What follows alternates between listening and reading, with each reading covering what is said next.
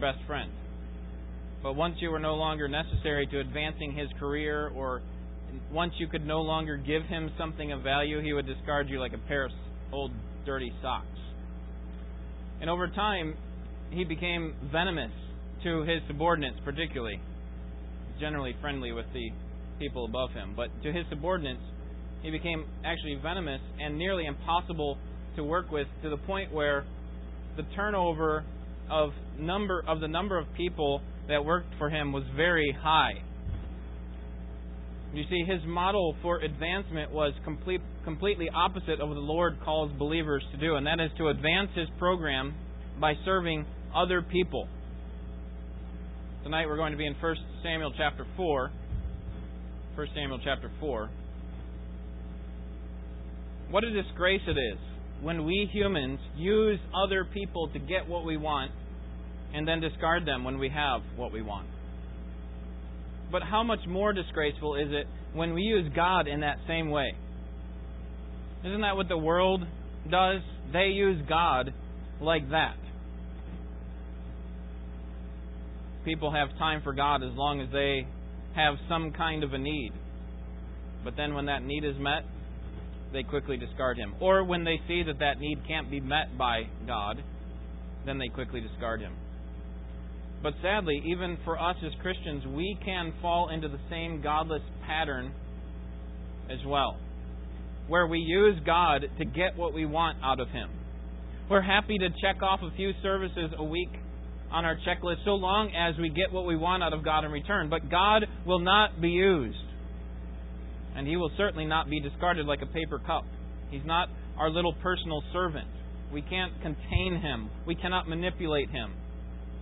What God demands for us is that we come into a personal relationship with Him and that not He serve us, but that we serve Him as He desires rather than the other way around. And here we have an example of that in 1 Samuel chapter 4 of how people can turn God into their little servant. And really, it's a false form of God. It, it really becomes an idol, uh, as we'll see here in this chapter. Now, the first sentence of chapter 4 goes, as I mentioned last time, with chapter 3. So I'm going to begin with the second sentence in chapter 4 with verse 1. This is the Word of God. Now Israel went out to meet the Philistines in battle and camped beside Ebenezer, while the Philistines camped in Aphek. The Philistines drew up in battle array to meet Israel. And when the battle spread, Israel was defeated before the Philistines, who killed about 4,000 men on the battlefield. When the people came into the camp, the elders of Israel said, Why has the Lord defeated us today before the Philistines? Let us take to ourselves from Shiloh the ark of the covenant of the Lord, that it may come among us and deliver us from the power of our enemies. So the people sent to Shiloh, and from there they carried the ark of the covenant of the Lord of hosts, who sits above the cherubim and the two sons of Eli, Hophni and Phinehas, were there with the ark of the covenant of God. And as the ark of the covenant of the Lord came into the camp, all Israel shouted with a great shout, so that the earth resounded. When the Philistines heard the noise of the shout, they said, What does the noise of this great shout in the camp of the Hebrews mean?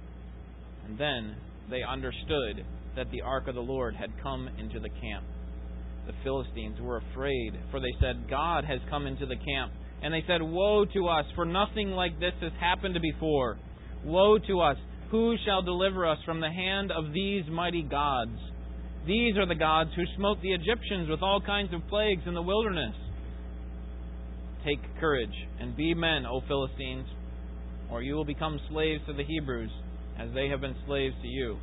Therefore, be men and fight. So the Philistines fought, and Israel was defeated, and every man fled to his tent, and the slaughter was very great. For there fell of Israel thirty thousand foot soldiers. And the ark of God was taken, and the two sons of Eli, Hophni and Phinehas, died.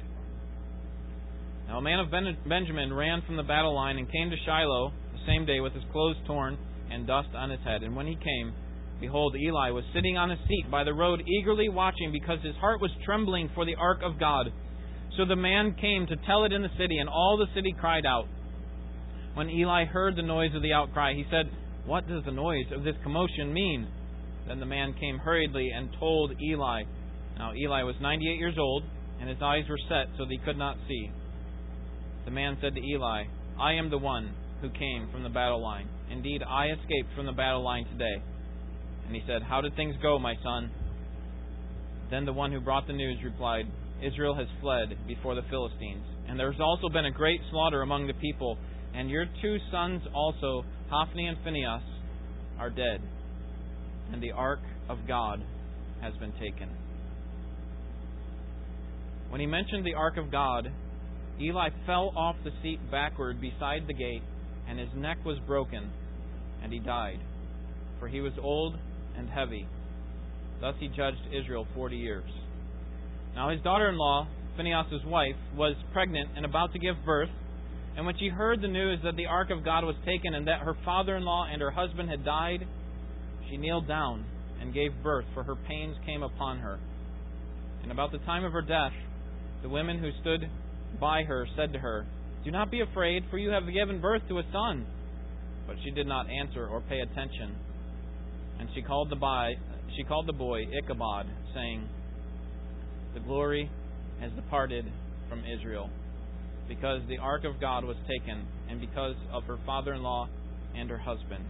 She said, The glory has departed from Israel, for the ark of God was taken.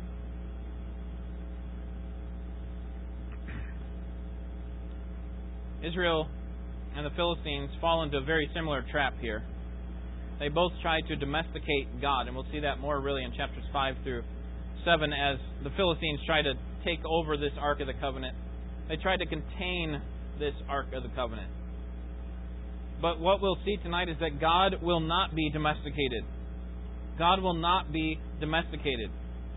First, we'll see that domesticating God will only result in failure verses 1 through 9. And then domesticating God temporarily produces shame to God in verses 10 through 22. So, first, domesticating God will only result in failure.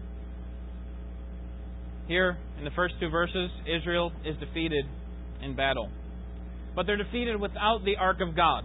The first sentence, again, is, is part of, I think, the previous chapter. It's talking about Samuel's rise to power. Here we're seeing the decline of Eli and his priesthood and and the, the need for Samuel to be established. So we're not going to hear anything about Samuel until we get to chapter 7 and verse 3 again. So I don't think this is about him. I don't think that he's failing in any way. He's simply growing up and learning the ways of the, the priesthood, the, uh, of being a prophet. And at this time in Israel's history, the Philistine territories were west and south of Israel and so they saw Israel's predicament that they were in. Israel was a fractured nation. Philistines saw this and wanted to use this as a way to expand their own territory. Israel's leader, the Philistines knew, was no longer revered among them, that is, God, and so Israel would make a perfect target for the Philistines. And so they attack and win the first battle handily. And notice how many people die in verse 2. When the battle spread, Israel was defeated before the Philistines, who killed about 4,000 men on the battlefield. Not an, not an insignificant loss by any means. This is serious, uh, a serious loss in battle. So Israel is defeated in battle without the ark, but then Israel treats the ark of God as if it is a God, small g, in verses 3 through 9. Now Israel's perplexed. In verse 3, they ask this good question why has the Lord defeated us today before the Philistines? Why did the Lord strike us? They recognize, in some sense, that God had something to do with their failure to win. But instead of seeking the Lord to get the answer, what do they do? They come up with their own solution. And we see what it is right there at the end of verse 3. They don't take any time to consider, all right, let's ask of God. Let's ask a man of God what we should do in this case. Instead, they say, Let us take ourselves from Shiloh, the ark of the covenant of the Lord, that it may come among us and deliver us from the power of our enemies. Now, we may not have the whole story, so maybe they did ask some men of God, and those men of God happen to be the ones that are listed here at the end of verse 4, and that is Eli, Eli's two sons, Hophni and Phinehas. And of course, they're not going to be the best guys to be able to tell you what's going on spiritually because they don't have any spiritual connection to God.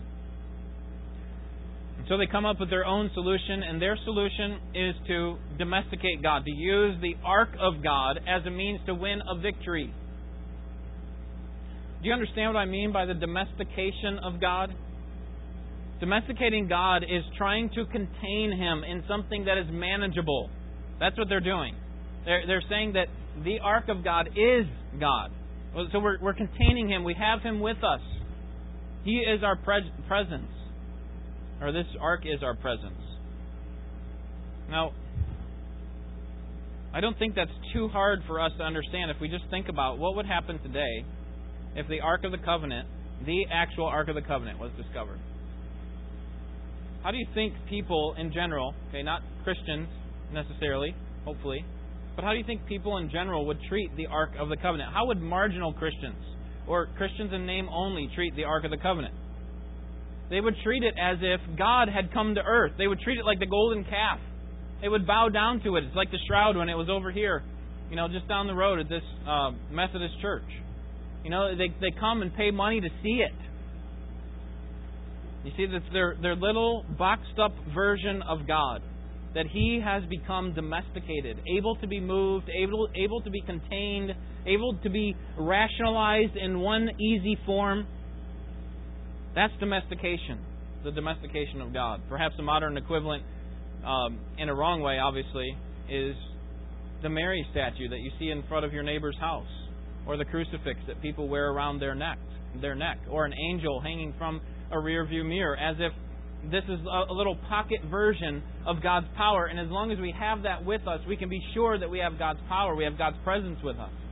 Those things don't indicate anything. As if God will bring some kind of a blessing as long as, as one of those things is near. And this is exactly why God commanded that we not make any graven images because God cannot be contained, He cannot be domesticated. Here's how Paul puts it in Acts 17 24 and 25. The God who made the world and all things in it, since He is the Lord of heaven and earth, does not dwell in temples made by hands, nor is He served by human hands as if He needed anything, since He Himself gives to all people life and breath and all things. We don't treat our God like he is the Ark of God, Ark of the Covenant of God, right? We don't treat him like he has to be cared for, he has to be polished, covered, carried. That's not God. The Ark of God was simply a representation, it wasn't actually God. But see, Israel, I think, got it wrong. They tried to domesticate God by thinking or making the, the connection that the Ark of the Covenant was actually their God. The Ark of the Covenant belonged in the tabernacle, didn't it? It belonged where it, it, it started out, in Shiloh at that time. When was the Ark of the Covenant ever to be taken out of the tabernacle? Think with me. At what time was the Ark of God ever outside the tabernacle or the temple? What's that? When they were traveling, right? Obviously, there, there's the the the um, the blueprints that are set up there at the, the very beginning, I think it's in Leviticus, set up, given the blueprints for what the Ark of the Covenant should look like, what it should contain. And so once that's made, obviously they're going to be carrying it through the wilderness. But when it's when it's not when they're not moving, where does the ark go? It was meant to be in the tabernacle and then eventually in the temple. It was a symbol of God's presence as the temple itself was. Was it ever meant to be a lucky charm in battle? The only time I can think that it was ever in battle, you may have to correct me on this, but the only time I can think of is at Jericho. And again, this is at a time when the tabernacle had not been established. They hadn't actually made it into the promised land and established the territory. And so they take the Ark of the Covenant. It actually leads their procession around the city. To Show that the conquest of Jericho was first and foremost about God's victory, that God would lead the way. It was a visible symbol of the Lord's blessing, but was not to be used as a lucky charm in battle. That as long as we have this ark out of the tabernacle and in battle, we're going to win. But that's what Israel does here in chapter 4. They sent for the ark in verse 4. It arrives, and notice the response in verse 5. As the ark of the covenant of the Lord came into the camp, all Israel shouted with a great shout so that the earth resounded. They're not the only ones who have an, an uproar, so to speak, at the arrival of the ark. The Philistines do as well in verses 6 through 9. And the, the Philistines really adopt the same bad theology that Israel has, and that is that as long as the ark of God is there, their God is there, which is not necessarily true. Israel saw the ark of God as a God, and the Philistines thought the same thing. They said, if this ark of the covenant is here, then their gods will win. And they thought back to the stories that they had heard in Egypt and realized that, that these gods, that's how the Philistines describe it, these gods of Israel were powerful gods. And we need to, we need to hope and, and we need to wish that our gods are going to do better than, than their gods. Notice in verse 9, they're confident that they can defeat this God. This is apparently one of the commanders speaking to the army, and he says, Take courage and be men, O Philistines, or you will become slaves to the Hebrews as they have been slaves to you. Therefore, be men and fight. Doesn't matter what they have. Doesn't matter what what ark they have. Doesn't matter what gods they have on their side. We can win if we fight. We take courage and fight. I think they adopted the same bad theology of Israel that their God, Israel's God, was small and could be domesticated. But what they didn't realize was that Israel's God is the true God who made everything. And he's not domesticated. He's not confined to that little ark that can be carried around on poles. Domesticating God will only result in failure. Secondly, we see here in verses 10 through 22 that domesticating God will produce temporary shame to the name of God. Domesticating God will produce temporary shame to the name of God. In verses 10 and 11, if you thought that first defeat was bad, 4,000 people in verse 2, look at how many they lose in verse 10. So the Philistines fought, and Israel, with the ark of God on their side, were defeated. And every man fled to his tent, and the slaughter was very great, for there fell of Israel 30,000 foot soldiers. So in addition to the 4,000 they already lost without the ark, now they lose 30,000 more with the ark. And if that's not bad enough, verse 11, the ark of God was taken. What a tragedy that the ark of God was taken. What would be the front page headlines? In the, Philist- in the Philistine Gazette, it would say, God lost. God lost the battle for Israel. God can be defeated. Their God is not better than our God.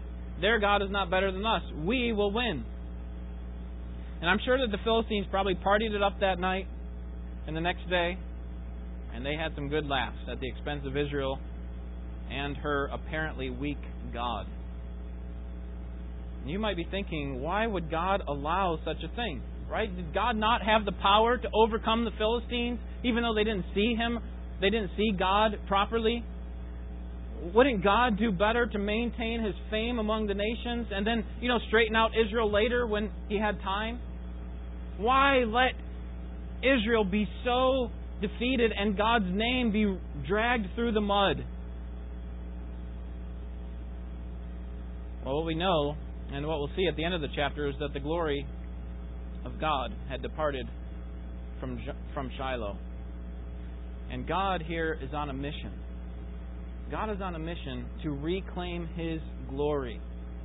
And He's not going to allow Israel to drag His name through the mud any longer.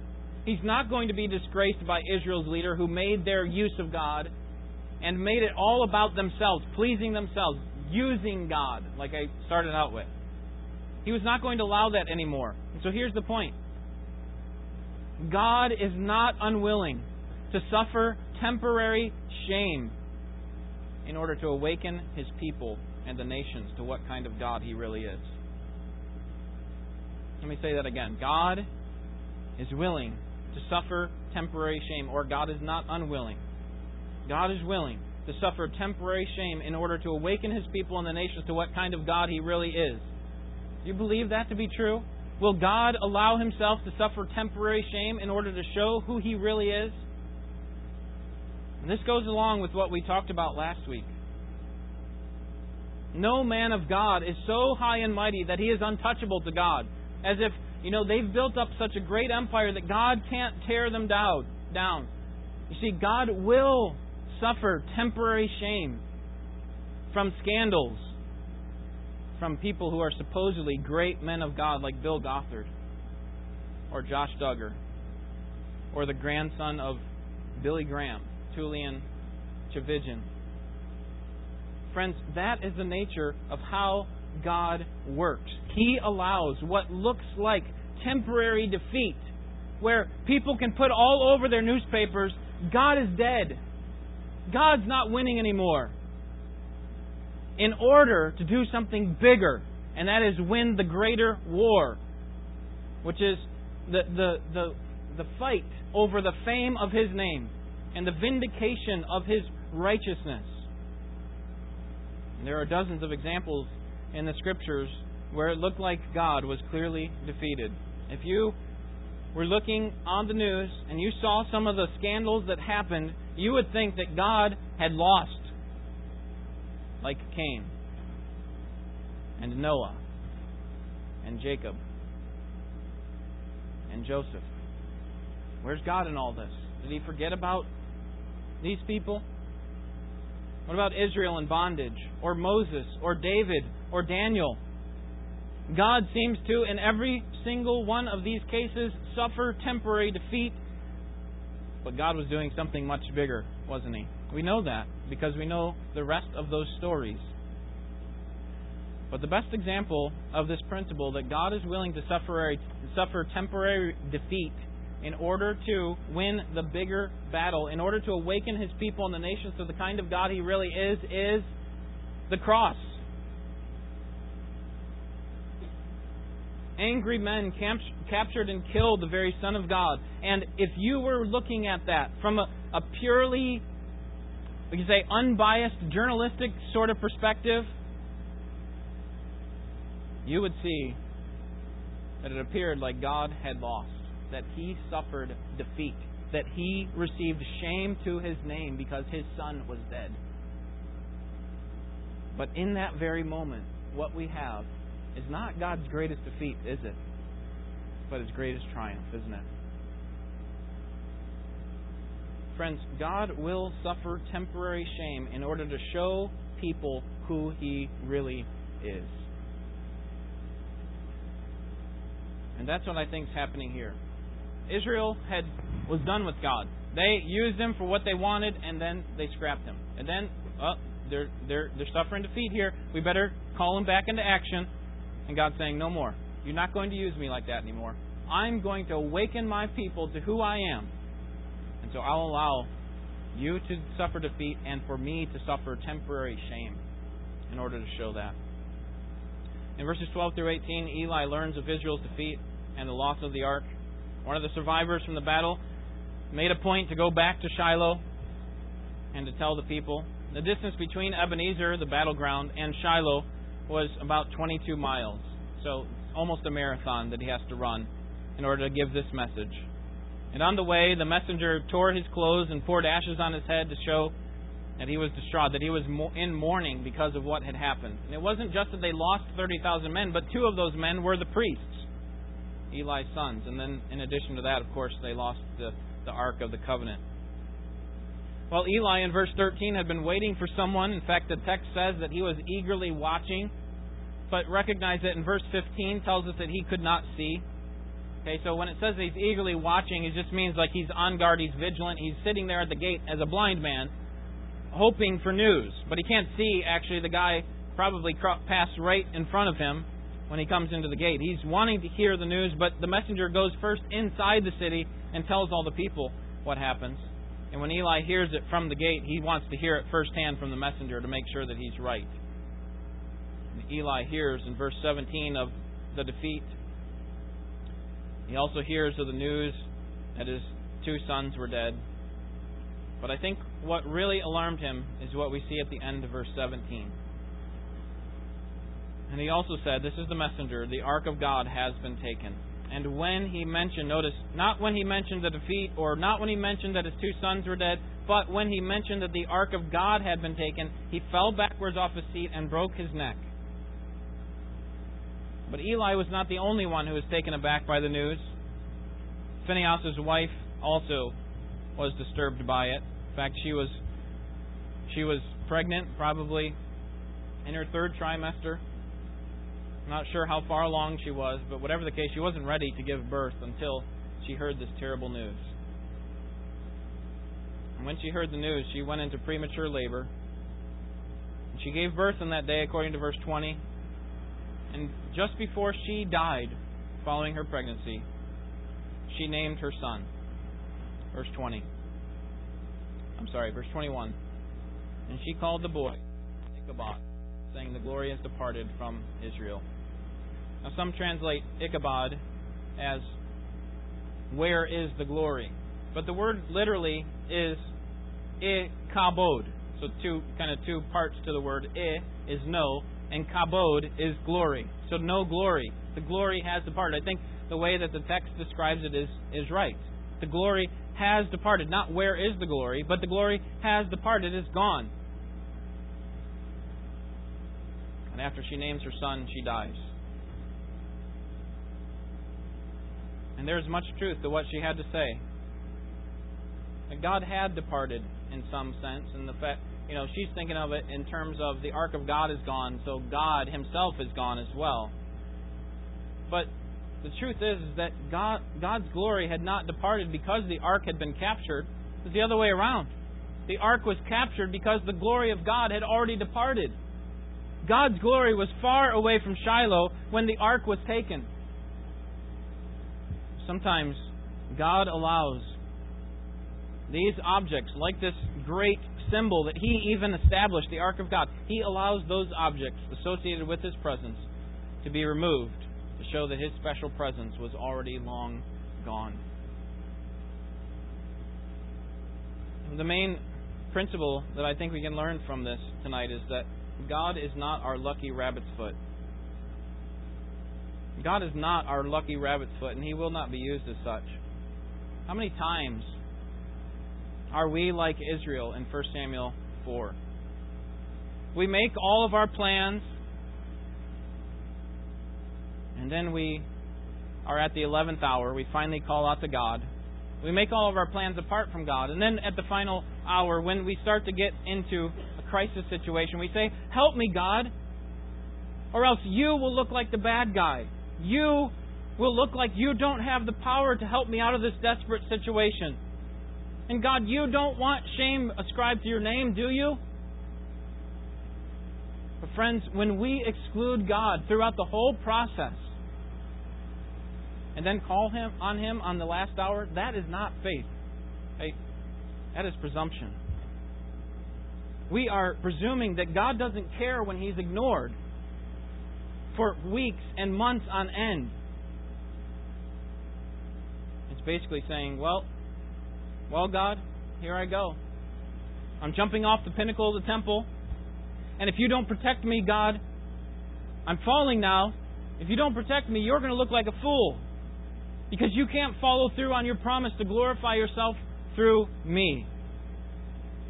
how many times do we do exactly that with the way that we live? We ignore God when it comes to a major decision. We ignore God when it comes to a relationship choice or a job choice. And then, after ignoring God for so long, we come to a place where we are desperate and we cry out to God and say, Okay, God, it's time for you to work. You know what God must be thinking? You know, I'm not your waiter. I'm not your genie in the bottle that you can just call on whenever you want, like Israel did in battle. They're at their desperate situation. Okay, let's call in the reinforcements. Remember, we have this lucky charm Ark of the Covenant. Let's bring that in. God must be thinking, why don't you come to me first before you make that huge choice? Now, let me be clear that, that calling on God for help at the end is better than not calling on God at all. Okay, so maybe we have ignored God all along the way.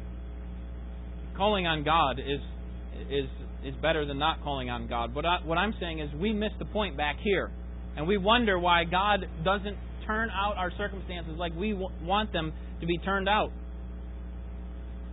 The problem is not in calling out to God for deliverance. The, the problem is ignoring Him all along the way before the crisis comes. Tim Chester gives a helpful illustration in his commentary. He writes that it's too easy for us who have been Christians for a long time to treat God like a waiter of ours. You know, we don't have a close relationship with Him. The only reason we know His name is because it's on His name tag, right? And the only reason that we need Him is when we. The only reason that we talk to Him is because we need something. We call Him over when we need a refill, or when we spilled something, or when we need to get our bill. We don't let Him sit at our table, and we don't relate with Him except as our servant. I'm not saying that you should, you know, invite your waiter to sit down. He's probably not going to do that. What I'm saying is we shouldn't treat God like that. We wonder why God is not pleased And we treat him as our waiter. The truth is that we have it all backwards, don't we? The truth is we are the waiter and God is the diner. And we must answer to his every call. How many times has God's glory departed? How many times in our lives or in our churches has God's glory departed? We who once stood for the fundamentals of the faith, we churches who've done the same. Some of these buildings are just a pile of rubble or sold to a Catholic church. or their building is just a shell of what it used to be. Churches who over time began to presume upon grace and only call on Him in times of trouble. The doors close eventually. But God doesn't depart when the doors close or when they give the keys over to another religious organization. God's glory was long gone because they, that church, has ignored God for too long. And God's saying, listen, I'll be happy for your name to get off the church. The one that says church, that's, a, the gathering of Christ's people. I'll be happy when your name's off of that. You know why? Because my glory is not there. God will, will gladly suffer temporary shame in order to make it clear to his people who he really is. Let's pray.